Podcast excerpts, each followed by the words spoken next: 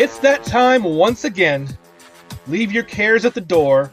Leave all your responsibilities in the rearview mirror for just about 15 minutes. You can go back to them when we're done. But right now, it's time for another wonderful episode of Odyssey's favorite podcast, I'm sure. They haven't told me, but it, it would have to be, doesn't it? It's called Name That News. I'm your host, Mark Menard. My co host is Zach Clark, and we have gone through the rigorous task of going through an entire week's worth of news clips. We've taken our favorite clips wildly out of context, and we're going to play them for you here and see if you can figure out what they're talking about. It's a fun little brain exercise, and we're not going to make you have to come off the top of your head. We do have multiple choices here for you to choose from. That said, I think we've got all the important stuff out of the way, and now we can just get to the fun. Zach, how are you this week? Mark, I'm doing great, but I'm feeling like I'm missing something. Are we supposed to have like worries and responsibilities and stuff? Like, am I supposed to be like in charge of things? I, I don't know. I didn't know. Nobody told me. Yes, you live a very carefree lifestyle. I understand. yeah, ask my eight year old. so, without further ado, let's get right into it. I'm going to lead off this week, and we're going to have this clip here for you from WWL in New Orleans, and let's just see what you think about it. I think it's definitely something that we see that people form these really strong attachments with their with their. So, what do people get attached to? Is it A, their pets, B, their childhood best friends, or C, their favorite takeout restaurant? Ooh, I love this question because Mark, the answer in reality uh, is likely going to be all of them, right? We all know that people feel a certain way about certain things. I think if you look at the amount of money people spend on pets and the things they'll do for their pets, sometimes it's shocking. Um, I'll say this though, I've got a high school reunion coming up this summer.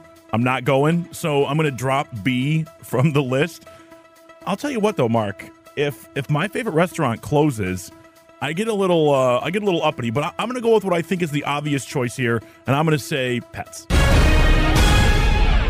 Look, I think we all have that one restaurant that we like, the one spot that maybe toast the egg rolls just right or the pizza cheese is the perfect amount of melty and we go back to them a, a little bit more than we should. But the answer here, you are correct, is pets.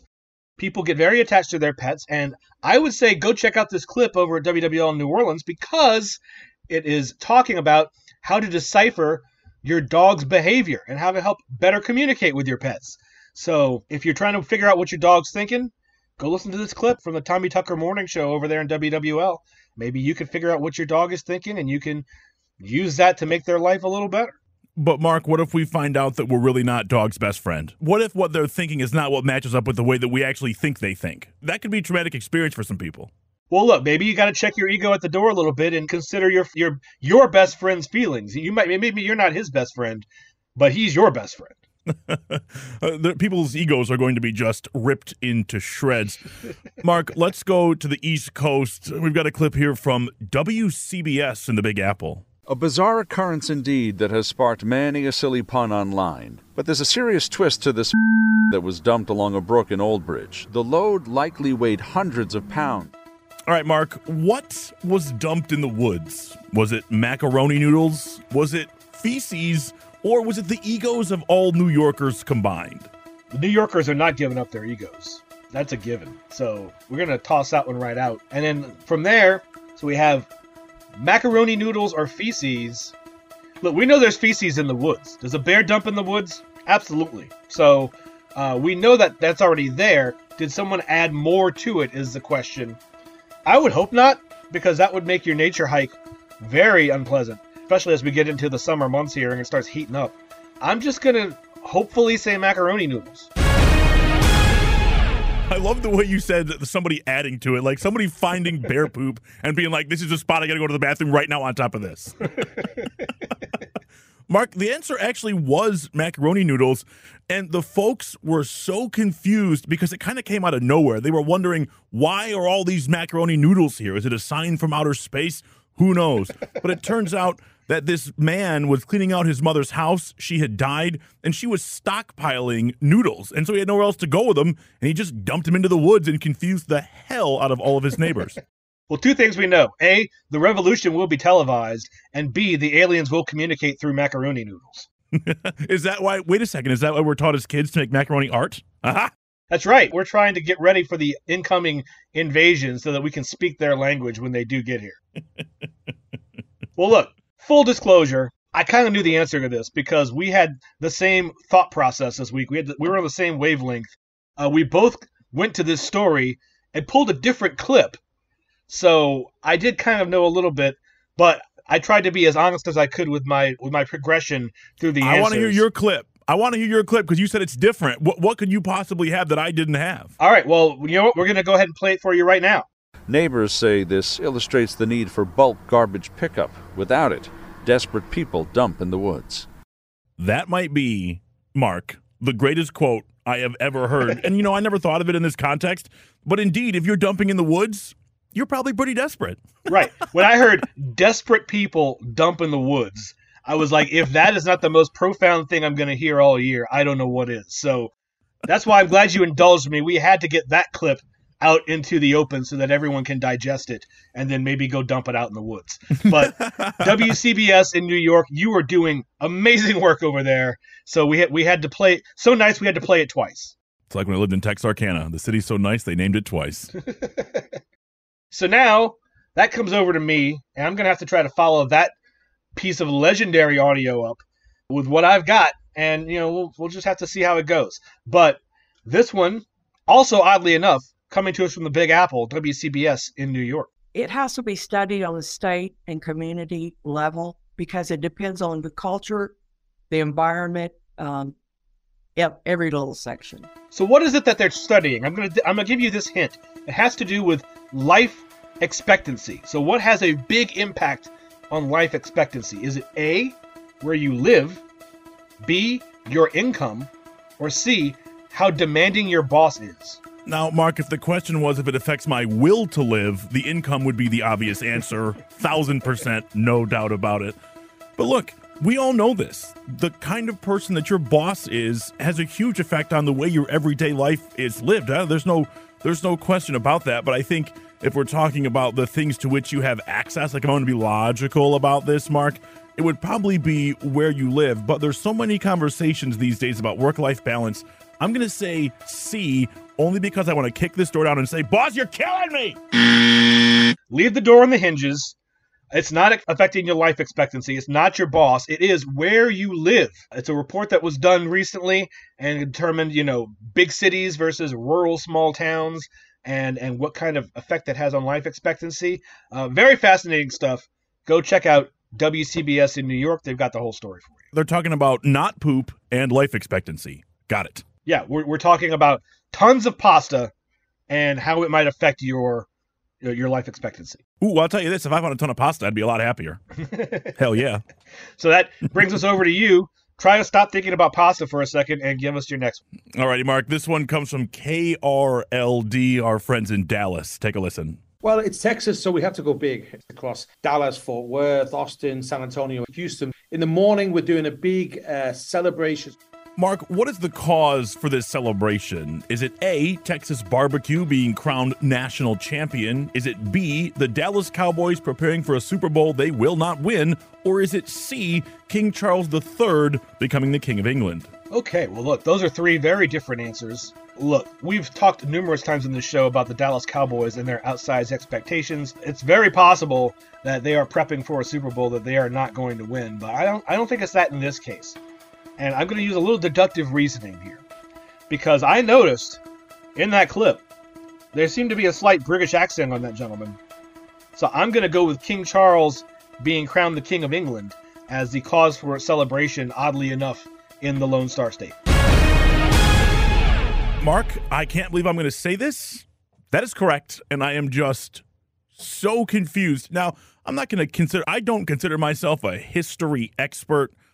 But I remember this thing back in the, ooh, I don't know, mid to late 1700s. We had this little skirmish, and we decided we didn't like some of those things they were doing in England, and we said, hey, get the hell out. And then they were like, no. And then we kicked them out. Look, you know what I'm going to be doing this weekend, Mark? I'm going to be gathering at Lexington and Concord, blaring the national anthem and giving the finger in an easterly direction. That's what I'm doing this weekend. We fought a big war so we wouldn't have to care about things like this. We've been through this a couple of times recently. We had the the Prince Harry wedding to Meghan Markle. We had the Prince William wedding to Duchess Kate, whatever her last name is. Don't even know. Couldn't tell you. Middleton. So it seems like somehow there is this fascination with the royalty of England that we fought so hard to get away from here in America. I remember, I don't remember, but I've seen news clips about it. The Prince Charles Princess Di wedding scored huge ratings at like four in the morning here, back back in like the early '80s, and I'm pretty sure my mom stayed up to watch it. So I was like two at the time. I was probably up too, but for a different reason. But I don't understand. I don't understand the fascination we have with another country's royalty, specifically a country we fought really hard to get out from under. And yet, Mark, here we are. Here we are. That's my rant for this episode. I hope you enjoyed it. I loved it. So that brings us to the portion of the show that we call the cliffhanger question of the week. Now, here's how it works. We play you a clip, just like all the other clips we've been playing for you today. We give you choices, just like all the other choices we've given you here today. But we give you an entire week to mull it over, to stew on this, to have it reside in your subconscious so that it eats at you for an entire week and reminds you to come back for another episode of Name That News so that you can hear the answer. Is that about how it works? Yes, that's exactly how it works. Our goal is to eat into your psyche. Success. That's right. We want to burrow in there and stay.